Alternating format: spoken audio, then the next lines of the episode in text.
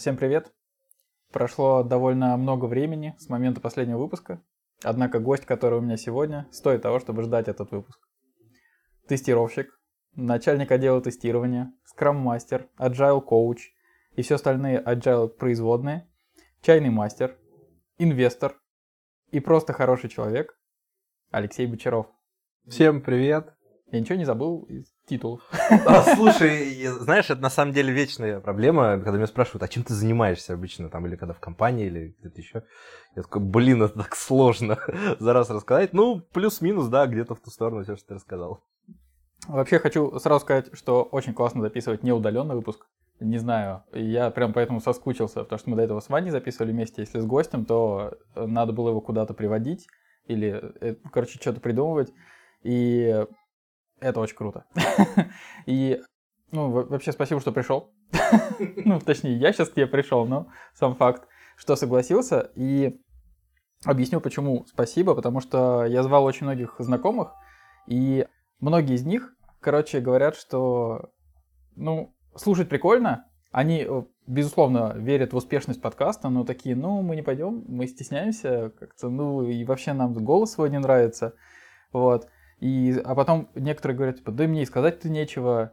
Хотя ты им объяснишь, типа, да это... Я, если что, придумаю, что вам сказать. Ну, типа, расскажу, типа, задаю вопросы и все такое. Вот, но когда я позвал тебя, у меня не было сомнений, что ты согласишься. Ну, такое, было, было маленькое сомнение, что с временем что-то может не так э, получиться. Вот.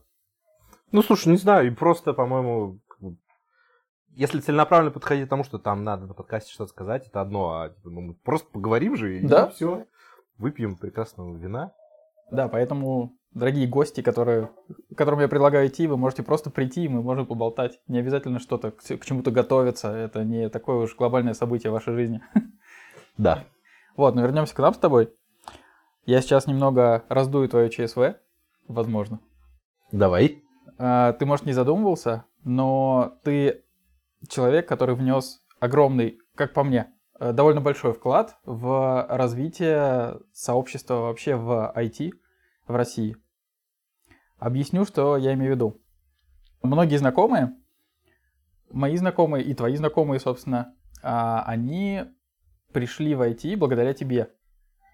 Потому что в какой-то момент ты их позвал, и они сейчас работают, делают довольно хорошие вещи в больших компаниях, Хотя изначально, я думаю, никто не мог предположить, что они там окажутся. Э, у меня два вопроса. Первое это... Э, и многие из них, кстати, с которыми я говорю, они благодар... вспоминают тебя теплым словом. вот. И первый вопрос это что ты думаешь на этот счет? А второй, э, когда ты у них попросишь процент за то, что они получают так много денег. А, слушай, я вообще никогда не задумывался на эту тему. А, вот ты мне вот сейчас сказал, и я начал вспоминать, знаешь, типа, а кого же я вот притащил так. И вот никогда не задумывался, а сейчас задумался. И, слушай, ну правда, наверное, дофига народу. А, я, я, честно, у меня никогда не было, знаешь, из разряда мысли о том, что, блин, я притащил вас в IT, и типа вы должны быть благодарны. Ну, это просто рабочий процесс. И слушай, ну, я надеюсь, что э, те люди, которых я притащил, если я им помог, слушай, ну здорово я как бы рад делать хорошие вещи. Примерно вот так. А это, собственно, на первый вопрос, да? На второй, Напомню второй вопрос. Я... Ты на него фактически ответил, типа, процент, когда ты с них будешь а, получать. А, я вообще как бы вот к этому так отношусь. У меня, знаешь, у меня вообще а, есть основной такой принцип базовый и в работе, в жизни. Многие, например, кого, ну, вот менеджеры, которых я вижу, они зацикливают какие-то вещи на себе. То есть у них есть уникальные знания, да, и они такие, так, знания останутся у меня, короче, я никому их не дам. У меня тотальная противоположность. То есть э, все знания, которые у меня есть, я стараюсь их все отдать. А, и в принципе, знаешь, ну, как бы в работе, если брать там agile коучинг, а, один из моих основных принципов это из разряда хороший agile коуч тот, который не нужен. То есть вот ты должен все отдать, и чтобы дальше без тебя все могло ехать. Вот у меня примерно такой же принцип, то есть как бы если я людям что-то дал, если они едут дальше без меня, вообще здорово. Значит, я сделал все как надо. Примерно вот такой смысл. Я помню, когда только пришел на первую работу, где мы с тобой познакомились, ты, я вот не помню, то ли ты историю рассказывал, то ли про себя говорил, я уже забыл, что возьмем абстрактного тестировщика, который настроил процессы на предыдущем месте так хорошо, автоматизировал, что его потом уволили, типа, зачем ты нам нужен? Мгм. Типа, у нас и так все автоматом работает. Что ты думаешь об этом? Типа, Agile Coach может настроить все так, что, типа, его просто уволят, например? Да, слушай, во-первых, история э, чуть не про тестирование была, которую я рассказывал, она была про DevOps. Это М, давно-давно я работал в компании в одной, и мы там, у нас было 4 DevOps, очень огромный проект, то есть э, там на продакшене было полторы тысячи хостов деплоя ежедневно. И мы там за год настолько все автоматизировали, полностью процесс деплоя, что изначально, когда мы пришли, процесс деплоя э, занимал чуть ли не целый день, часов 8. Когда мы все сделали, э, процесс деплоя занимал час. А, причем это нажималась одна кнопка, а дальше просто мониторил логи, если как бы все ок, то все, деплой закончен. И через год клиент сказал, клиент пришел и говорит, э, слушайте, ребят, что-то вас много, 4 человека на, на, как бы, на полторы тысячи хостов, как бы вы за час все деплоите, давайте мы оставим двух. Я как раз после того, как ушел в автотестирование, вот, а, собственно, я просто хотел историю подправить, которая, ну, то есть, она Ага. не про тестирование была. Я просто типа, увлекся и забыл вопрос основной, который ты спросил после этой истории. Я перефразирую, это просто немного уже уходит. Просто я спросил про agile коучинга и Мгм. сейчас подумал то, что так как этот подкаст слушает моя мама в том числе, и вообще очень много людей, которые не связаны с IT, но ну, типа им интересно просто послушать, я стараюсь не кидаться терминами айтишными, типа team lead, там, agile coach. Э, Можешь ли ты расшифровать, как раз вот ты говорил, что типа люди меня спрашивают, чем я занимаюсь, Можешь ли ты расшифровать, кто такой agile coach, ну там и, и заодно Scrum Master, и чем вот они занимаются? Да, смотри, на самом деле это сильно сложный философский вопрос, потому что быстро на него так ответить, чтобы прям одним предложением было понятно, очень тяжело. Но в целом Agile Coach тот человек, который э, помогает компаниям любого размера, маленьким, большим, без разницы, оптимизировать их процессы и работу с людьми, и работу над продуктами, которые а, ведут компании, таким образом, чтобы она быстрее выходила на рынок, быстрее адаптировалась к рынку, э, продукты, да, то есть бизнес быстрее адаптировался к рынку.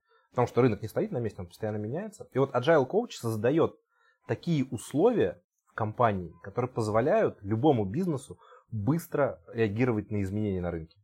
И это очень разная глубокая работа, то есть она и работа с командами, и работа с процессами, а, работа с эмоциями, как бы странно это ни звучало, как бы большая часть работы это у нас работа с эмоциями. Потому что а, большинство людей в компаниях, когда ты приходишь и говоришь им, ребята, мы сейчас сделаем классные процессы, все переиграем, такие, что? Нет, уходи, у нас и так все хорошо. Это классическая история, знаешь, про, про отрицание, гнев, принятие, торг, вот это все. В каждой компании, то есть если бы в компании э, люди быстро бы реагировали на изменения и могли сами быстро адаптироваться, нас бы не было. То есть мы бы были не нужны. Но, к сожалению, мир такой, что везде люди сопротивляются изменениям. И люди не любят изменения. И мы помогаем эти изменения сделать более мягкими, скажем так, э, более оптимальными и эффективными. Примерно вот про это. Ну, то есть, а, это только к айтишке применимо, или это применимо к любой сфере? Например, вот дядя Вася на заводе работает у меня, и ты такой, и он говорит, у нас вот процессы как-то долго выстроены, можешь ли ты прийти туда и такой, ща мы вам разрулим? Или тебе надо погружаться в контекст того, как устроена работа на заводе сейчас, и что там оптимизировать? а, Слушай, контекст всегда важен. И а, классическая история работы Agile Coach, когда он приходит в любую компанию, он всегда проводит, э, скажем так, предварительную разведку, анализ, да, что вообще и как. Что происходит, как работает процесс, как работают люди, как устроена коммуникация, а, как вообще устроена работа над продуктом. И отвечая на вопрос, то есть как бы IT, не IT, вообще без разницы. Любой абсолютно бизнес. Я работал с компанией, которая совершенно не с- 750 человек, 35 команд было. А, Мы выстраивали там agile процессы, и там все отлично работало. То есть, э, как бы есть понятное дело, что сейчас, скажем так, рынок настолько перегретый, что все считают agile это вот для IT. Нет. Для IT очень много дополнительных практик, которые можно использовать в рамках agile, но при этом совершенно не ограничивается, то есть э, сфера бизнеса вообще ничем. Абсолютно любой. Я знаю примеры, где в э, госзакупках э, работает agile и очень даже неплохо. Он закупает себе тендер на что-нибудь, на Ну, других есть agile в коучей. гос- госзакупках выстроен процесс вообще этих закупок через agile методологии. Интересно. Да. Я помню, ты мне книгу давал, DAO Toyota, и там как раз же на, про Agile по факту рассказывается. А, не про совсем. становление вот это вот. Слушай, DAO Toyota это вообще немножко отдельное направление. Оно, наверное, ближе все-таки к канбан методу, Ага. на самом деле. Но в целом в сообществе считается, что канбан метод это не чистый agile. И вообще это немножко разные вещи. То есть канбан метод, он а, немножко по-другому вообще на все смотрит. И у него основной упор именно на поток, на поток ценностей, и как обеспечить гораздо более быстрый поток ценностей а, в рамках, ну, то есть конвейерной работы, скажем так.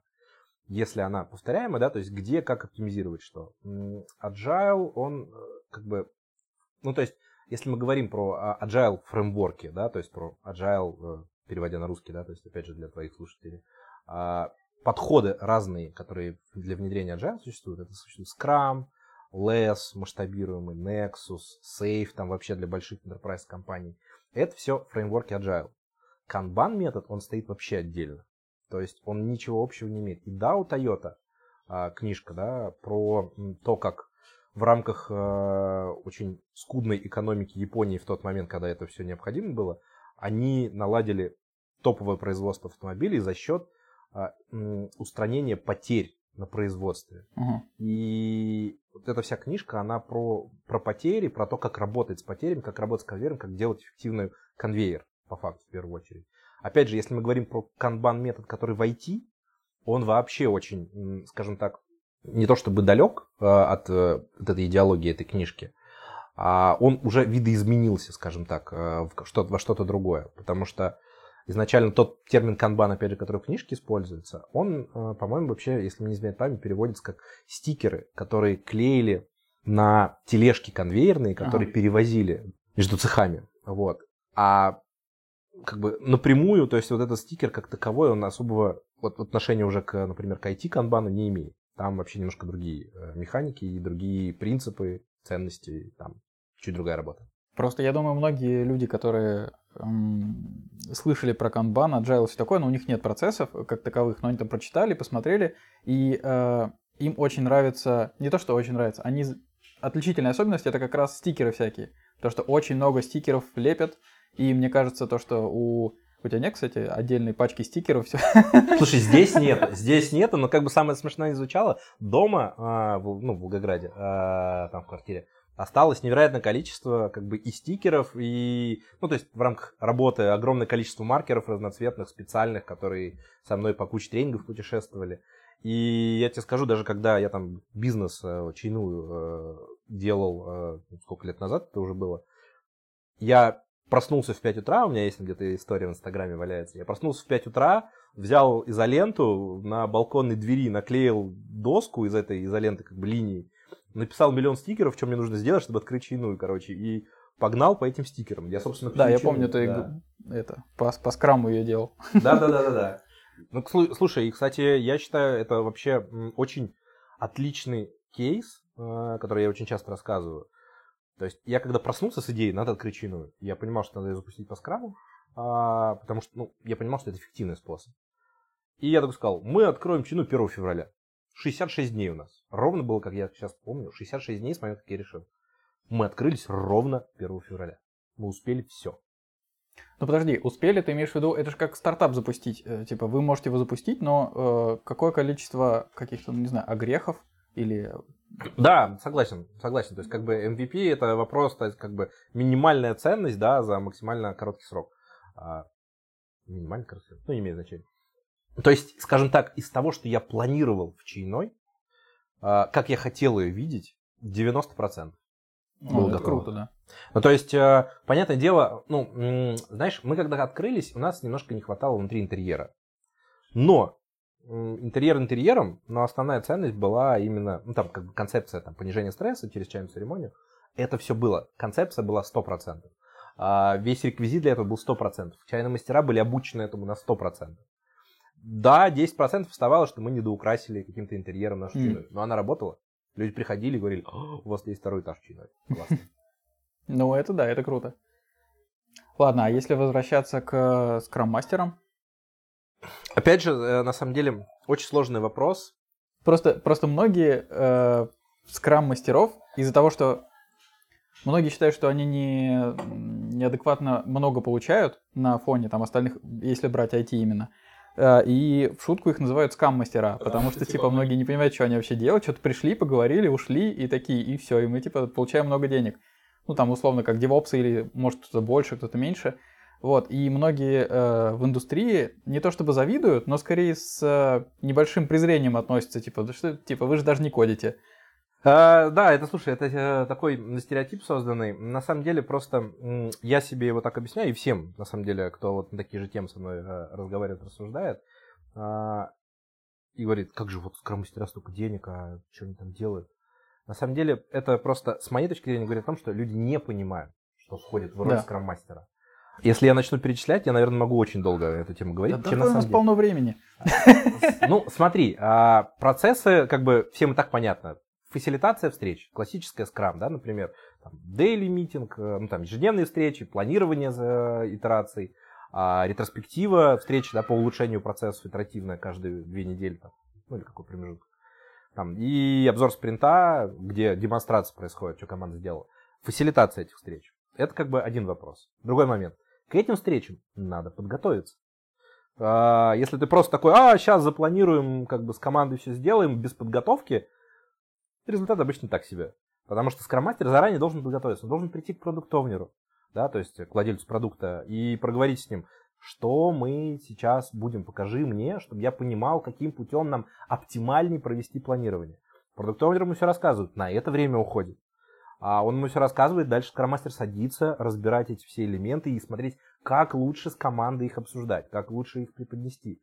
На это тоже время уходит. И так с каждой встречи. Это один момент.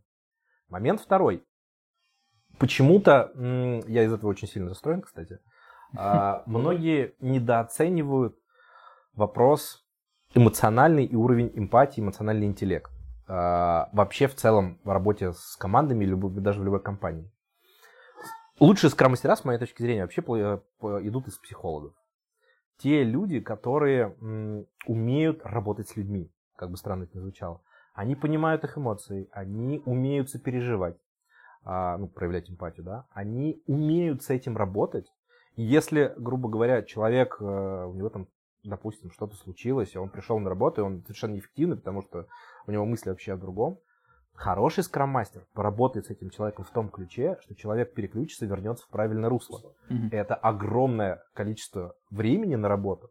А я уж не говорю о том, что как бы сколько энергии необходимо потратить работая, ну, то есть, как бы, представляешь, ты, например, на уровне высоком энергии, и у тебя там, эй, гей, давайте мы сейчас тут все сделаем, и приходит человек, я ничего не хочу. И тебе, если ты будешь со своего уровня энергии вещать ему, да сейчас я тебе помогу, он тебя просто не услышит, не поймет. Тебе нужно опустить свой уровень энергии насильно до того состояния, чтобы человек тебя мог слышать.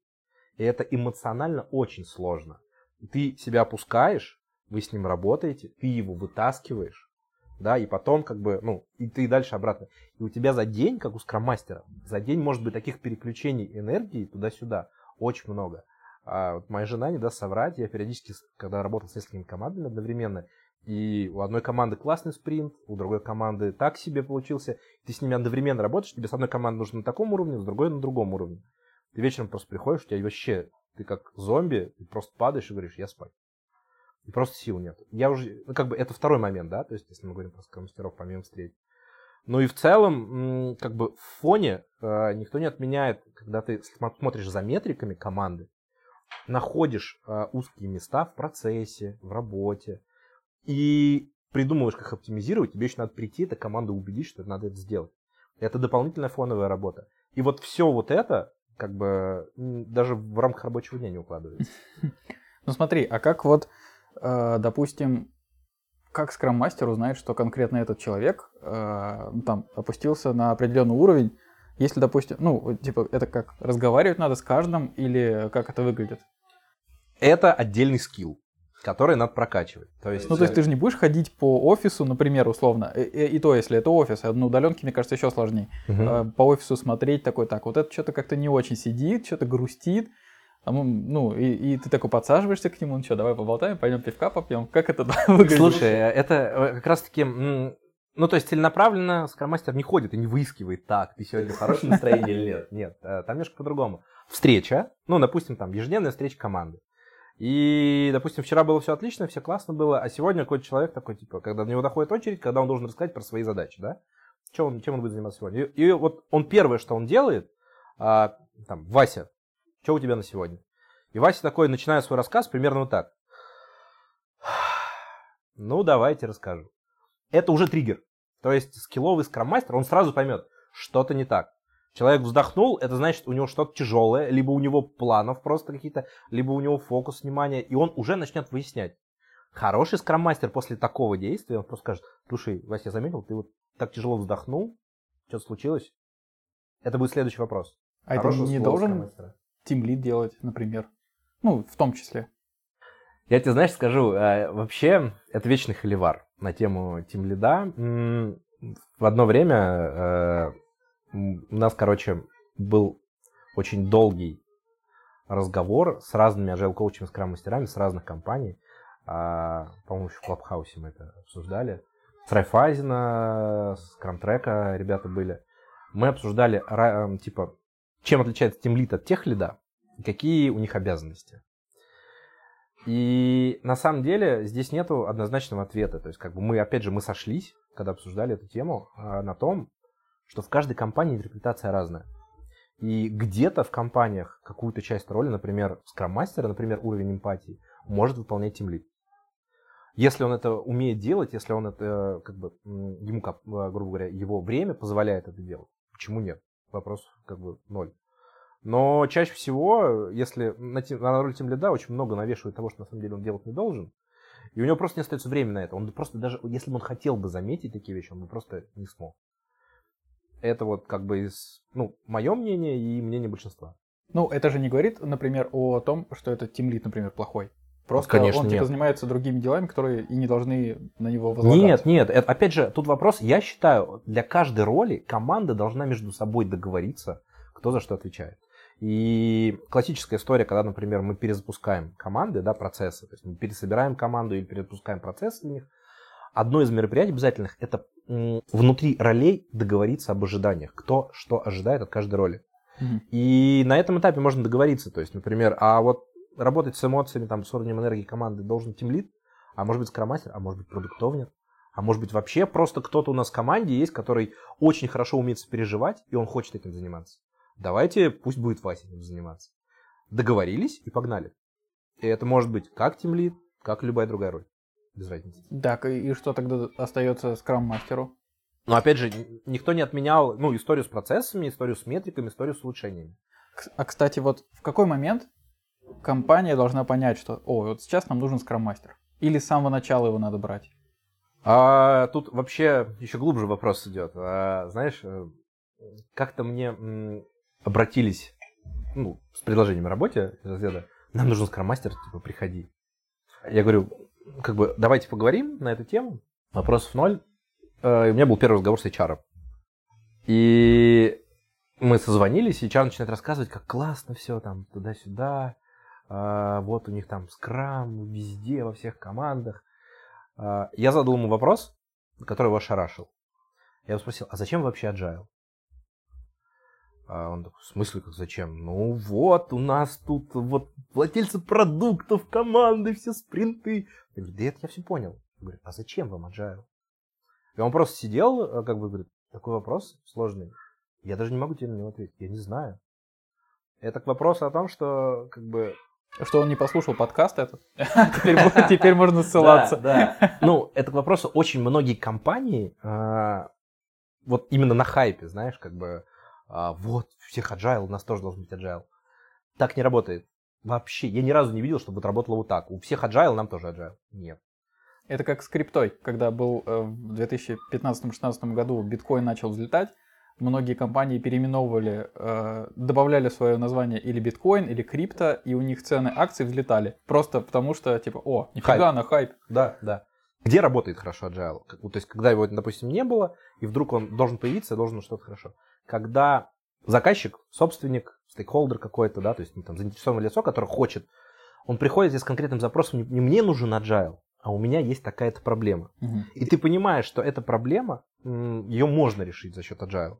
Вот так-так а, в таких компаниях это работает. А там, где из разряда у всех agile, нам agile, нет, там обычно еще хуже становится. Это очень интересный вопрос. То есть, как бы я всегда, например, на новый проект, если захожу, я всегда спрашиваю, зачем? То есть, если мне приходит запрос, нам нужен agile, говорю, зачем он вам? И в вариантах ответов, где я слышу, что действительно есть проблемы, которые есть осознание, человек подготовился, он понимает, что у него есть проблемы, и вроде как он слышал, agile их решает, это один вопрос. Но несколько раз я слышал из как бы, у меня друг Петя в своей компании внедрил, у него вообще все классно, я тоже хочу. Слушай, типа, и начинаем разбираться, а у него нет проблем, у него и без agile все хорошо работает. И я говорю, не надо, тебе, ты сейчас лишние деньги мне заплатишь, а лучше не станет. Как бы у тебя и радуйся, у тебя и так все хорошо. Примерно вот так. Очень часто, да, как бы, вот, ну, то есть я, скажем так, напрямую, не то, чтобы прям часто встречался лично, но я знаю очень много примеров, где вот примерно такой контекст. Нам agile, потому что у всех agile, как бы, а зачем он нам, ну, мы не понимаем, просто надо как все быть. Я думал, agile коучи, как эти, э, как инфо-цыгане собираются и такие, так, сейчас мы вам проведем тренинг, и потом э, вот в копилочку положите деньги, и, и причем, знаешь, типа такая ментальная связь всех agile коучей, которые говорят одно и то же, что всем нужен agile. Это, знаешь, это больше, опять же, стереотип, связанный с тем, что в России очень сильно по инфобизнесу ударило как бы вот инфо-цыганство, mm-hmm. и agile коучи в ту же гребенку загребли. На самом деле, э, уважающийся agile коуч никогда не пойдет работать в компанию, э, сам откажется, если он понимает, что он там не нужен. И просто как бы срубить бабла, слушай, как бы, ну, agile коучи немало зарабатывают. И есть компании, где они нужны на самом деле. И они знают об этом и знают, что как бы у них не будет проблем срубить бабла, если им это будет надо. Но не таким способом. У меня из моего окружения нет таких agile коучей, которые типа, да нам лишь бы бабок заработать, пойдем делать чего угодно, что скажем. Нет. Смотри, а ты же был, э, насколько я помню, ты был э, QA тем лидом, и потом перешел в agile коучинг. Или нет? Или а, там история, история была такая, то есть как бы вот если брать чистое IT, ну, я, я не беру работу с цифрой, которая mm-hmm. была давно, вот чисто работа в IT, я сначала был DevOps, а потом Automation QA, потом я оттуда уже ушел в другую компанию QA лидом, где я построил тоже там отдел тестирования с нуля, Потом было Equio, mm-hmm. где был QA лидом. А, дальше было... Ну, мне Алексей в какой-то момент сказал, а, да, директор компании Equio, он сказал, давай ты, слушай, всю разработку возьмешь. Я занимался всей разработкой, я понял, а, у меня тогда как раз начинались проблемы, когда мне Алексей отдал, грубо говоря, не, ну, неправильное слово владение, а в, в управление, в менеджмент, всю историю. И у меня начинались проблемы, я не понимал, возникали проблемы в рамках разработки, не понимал, как их решить. Я начал искать решение, и вот мне под руку попался как история вся. Я на тот момент уже как бы имел опыт работы внутри как член команды в скраме, потому что до этого, когда DevOps мы работали, и QA, Automation QA, я работал в скраме как член команды. Но я никогда не понимал, как это все работает изнутри, как бы, да, то есть, как бы, с точки зрения менеджмента, я просто как э, изнутри видел процесс. И под руки попались как раз все эти инструменты, я начал их изучать и понял, что они мне подходят. Я начал экспериментировать. На меня до сих пор многие, кстати, ребята ругают, что я очень много экспериментов поставил. Но за счет этих экспериментов, я считаю, а, да, было иногда сложно, больно, и все там чуть ли не матом ругались, но все на этом научились. И я научился, и команды научились, и люди научились. Ну слушай, ты был Джун Agile Coach, если такую градацию у вас есть. Я больше, я тогда себя называл скромастером просто, да. То есть скромастер это Джун Agile Coach. Слушай, а это, тоже очень вечный такой философский вопрос. Э, я честно скажу, э, у меня за время вообще работы в рамках этой сферы очень сильно туда-сюда меняется понятие, э, разница между agile коучем и скромастером. И в какой-то момент я считал, что как бы скроммастер это тот человек, который хорошо разбирается в agile, но работает с конкретной командой. Agile коуч, я считал, что он работает со всей организацией. И у меня вот эти понятия, они очень сильно перемешивались э, в разное время. А на текущий момент я как бы считаю, что Master и Agile Coach примерно одно и то же. Mm-hmm. Вопрос только, о чем договорились в рамках зоны ответственности в рамках компании. И только на этом уровне разница. Единственное, что как бы, э, ну, Master работает еще со всеми встречами с командой, точно. А Agile Coach, э, он еще, как бы, он может работать и с командой на этом же уровне, как Scrum Master, но, опять же, все равно в эту роль закладывается чуть больше. То есть ты должен более широко смотреть. И, например, как бы я считаю, что скрам-мастер без глобального системного мышления на уровне компании может легко работать, а agile коуч нет. М-м.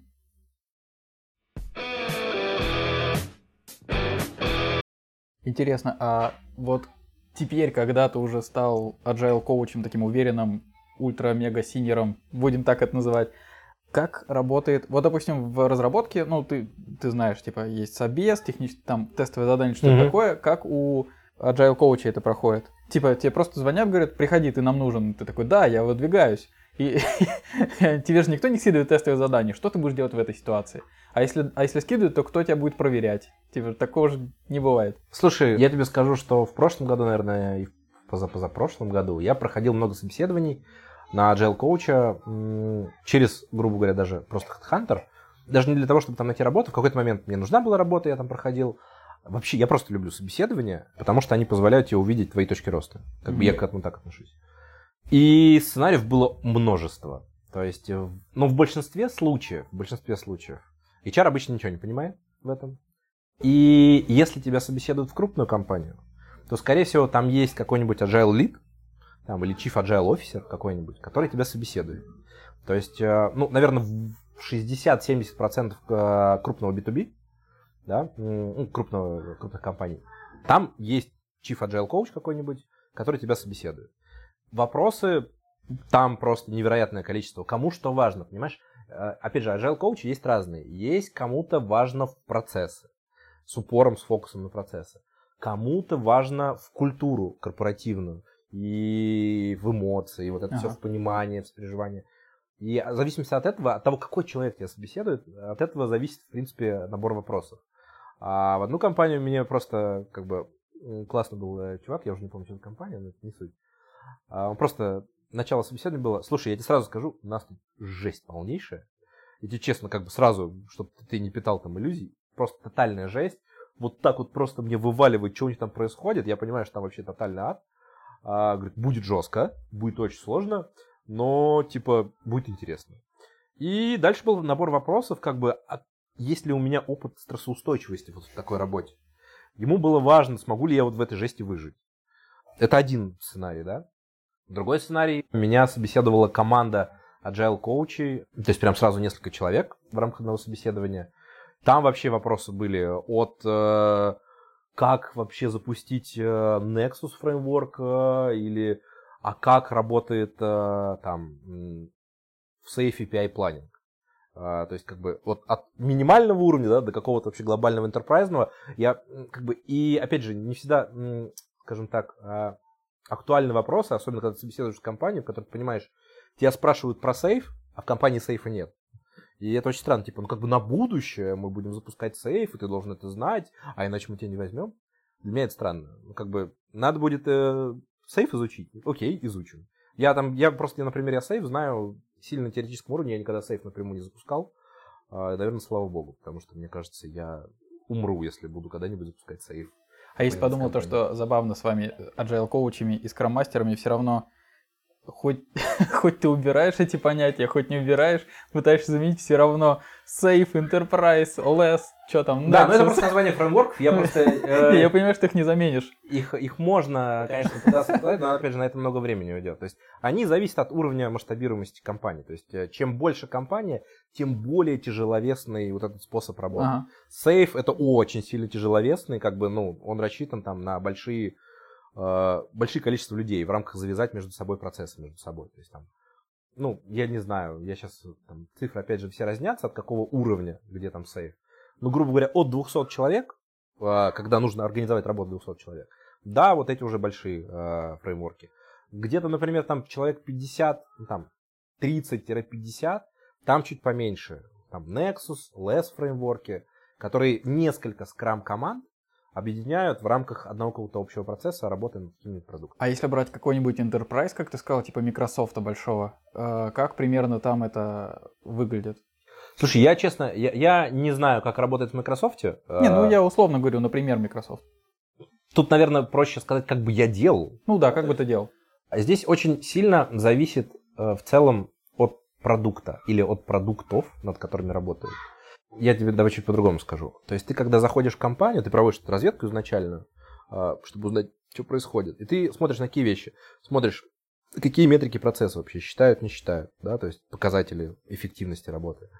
А, как выстроена последовательность работы, вот тот самый конвейер, который с канбана, ну, не чистый, да, но часть какая-то. Как, если мы говорим про IT, как работает система диплоев, да, то есть как развертывание продукта на рынок происходит. Какая архитектура, а, какие роли в компании, кто за что отвечает, какие есть проблемы сейчас, да, с разных сторон. И вот эти все вещи помогают тебе понять, а что подойдет. Потому что однозначного ответа, знаешь, когда тебе приходит а, например, там собственник компании говорит, слушай, заходи к нам в компанию, сделай все классно. А ты говоришь, что классно? Что для тебя классно? И он такой, ну, вот это быстро, вот это. Ты такой, у тебя миллион вариантов, как это можно сделать. Какой конкретно подойдет, надо разбираться.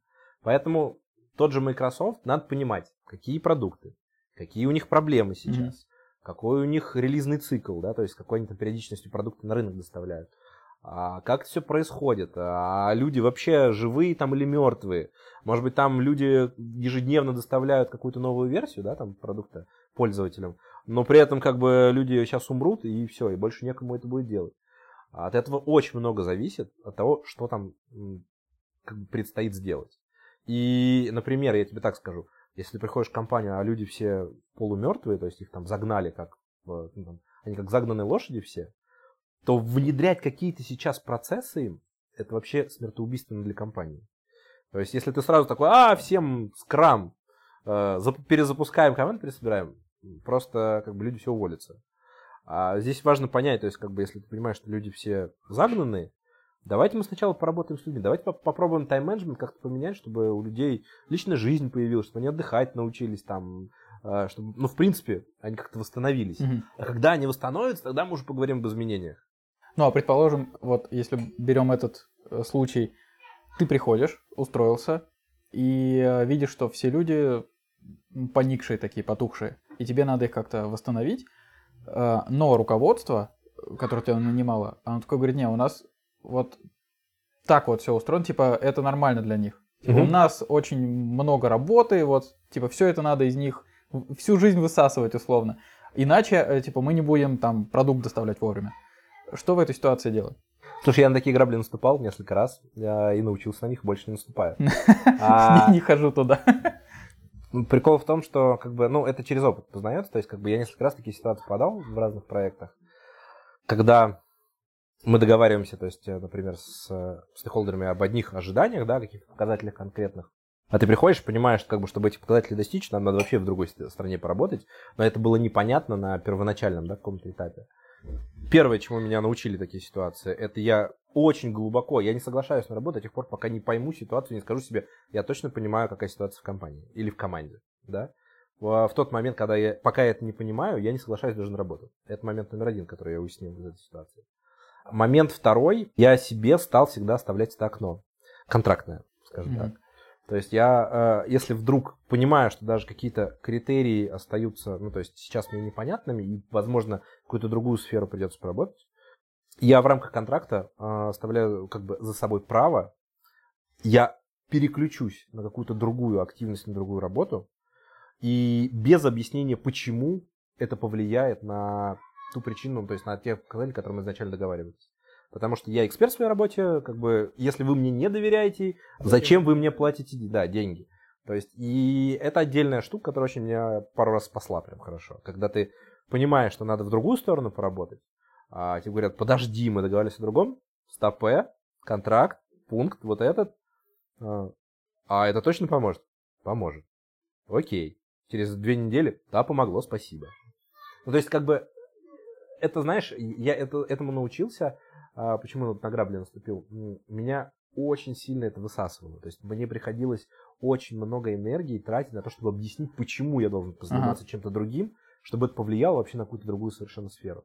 И с тобой спорят постоянно. Как бы, знаешь, когда ты начинаешь рассказывать э, какие-то свои экспертные штуки про то, какие там практики, процессы позволят э, там по-другому изменить коммуникацию в команде, а тебе говорят, мы знаем, как менеджмент работает, и ты такой как бы, а я тогда кто вообще? Я ничего не знаю. А если вы лучше знаете, может быть, ребят, попробуйте сами. Ну, обычно ты, конечно, это вслух не говоришь. А, вот, э, подумал и поехал дальше.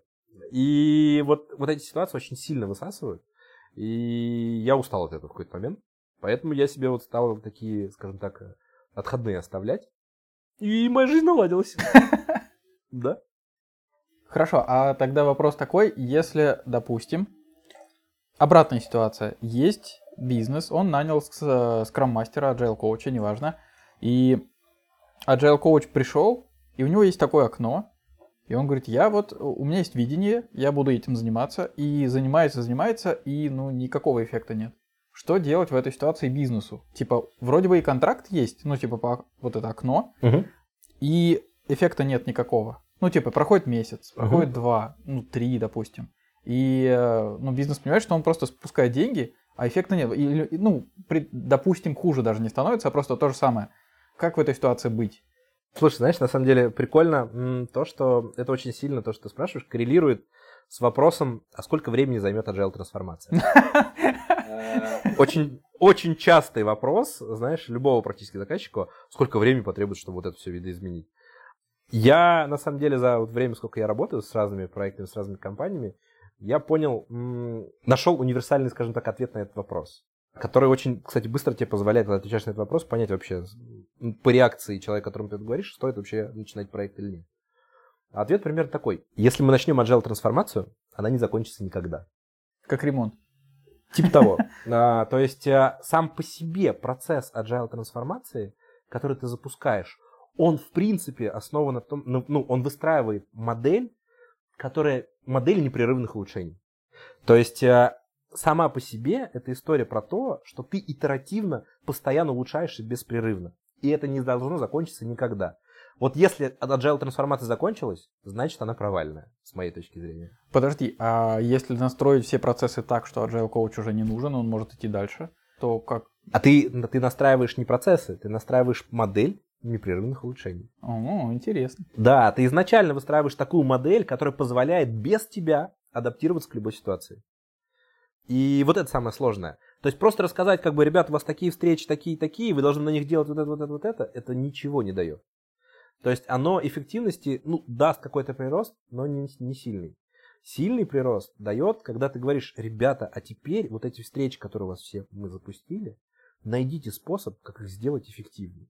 И вся работа строится на том, чтобы вот эту всю работу сделать еще эффективнее. Но не agile коуч рассказывает, как это сделать, а сама команда или компания под себя это делает.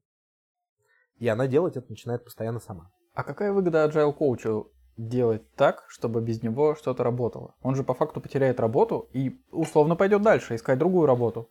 Знаешь, у нас э, в комьюнити есть отличная фраза, э, которая очень хорошо, наверное, ответит на твой вопрос. Agile коуч либо меняет организацию, либо меняет организацию.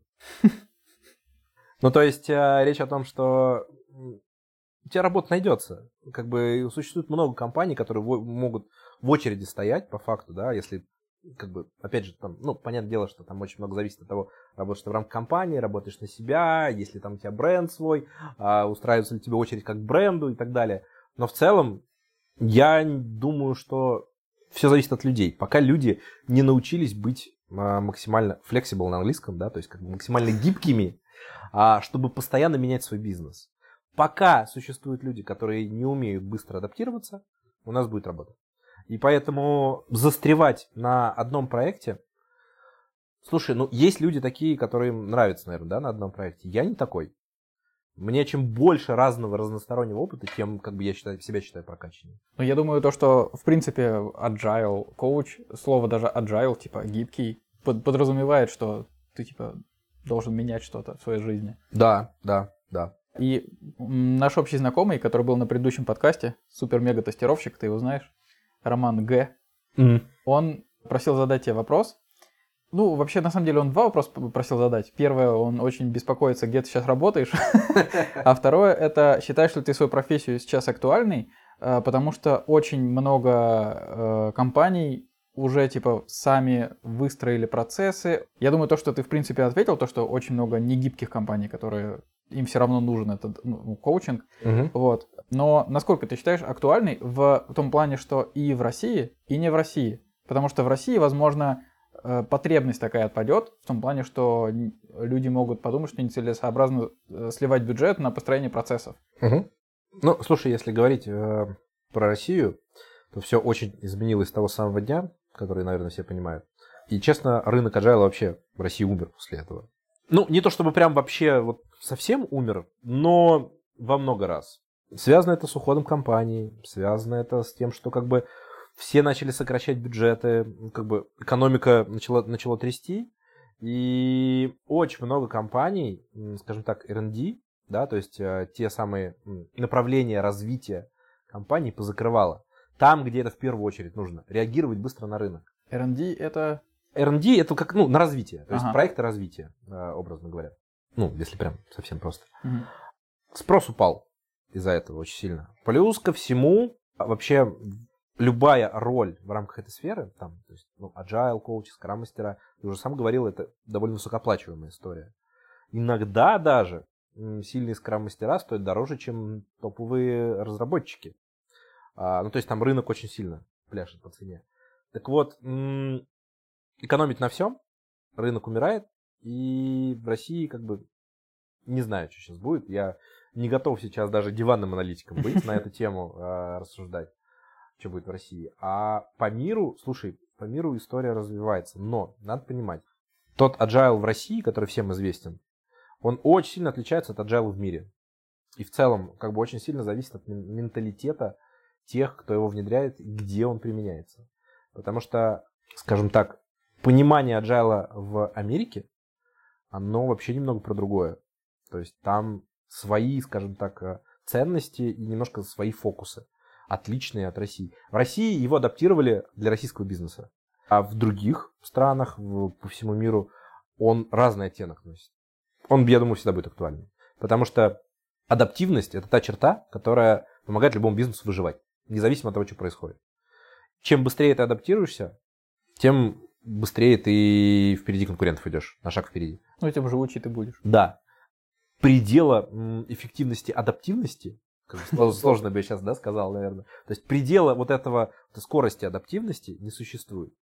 И поэтому всегда будет актуально, я считаю. А ты вот сказал то, что agile отличается в разных странах. А как agile коучу адаптироваться под другую страну, например? То есть тебе надо, ты же условно менталитет не поймешь. Слушай, только мое мнение, я считаю, только работать э, только через эксперименты. Работаешь, начинаешь осознавать, начинаешь переваривать, начинаешь свой прошлый опыт перекладывать, как-то воспринимать его с другой стороны, с другого, с третьего угла, смотреть, и тогда ты начинаешь это понимать. И тогда ты понимаешь, как те знания, которые были у тебя раньше вот в таком контексте, применить совершенно в другом контексте, и они там принесут какую-то эффективность и пользу. То есть я считаю только через эксперименты. То есть, ну, чтобы понять ментальность другую, нужно в ней повариться. По-другому, если тебе попробуют ее объяснить, я думаю, это бесполезно. Хм. А тогда еще такой момент. Ты говорил, что, точнее, я помню, что ты открывал чайную, я там был несколько раз. Вообще прекрасное место было. А, и так как ты в IT уже не первый день, у нас новая рубрика. Это а, идеи для стартапов. Неважно, в России или не в России. Но вот если брать чайную, как бы ты, используя IT, улучшил или что-то вообще сделал с чайным бизнесом? Я не говорю про какой-нибудь marketplace для чая, хотя тоже не самое плохое.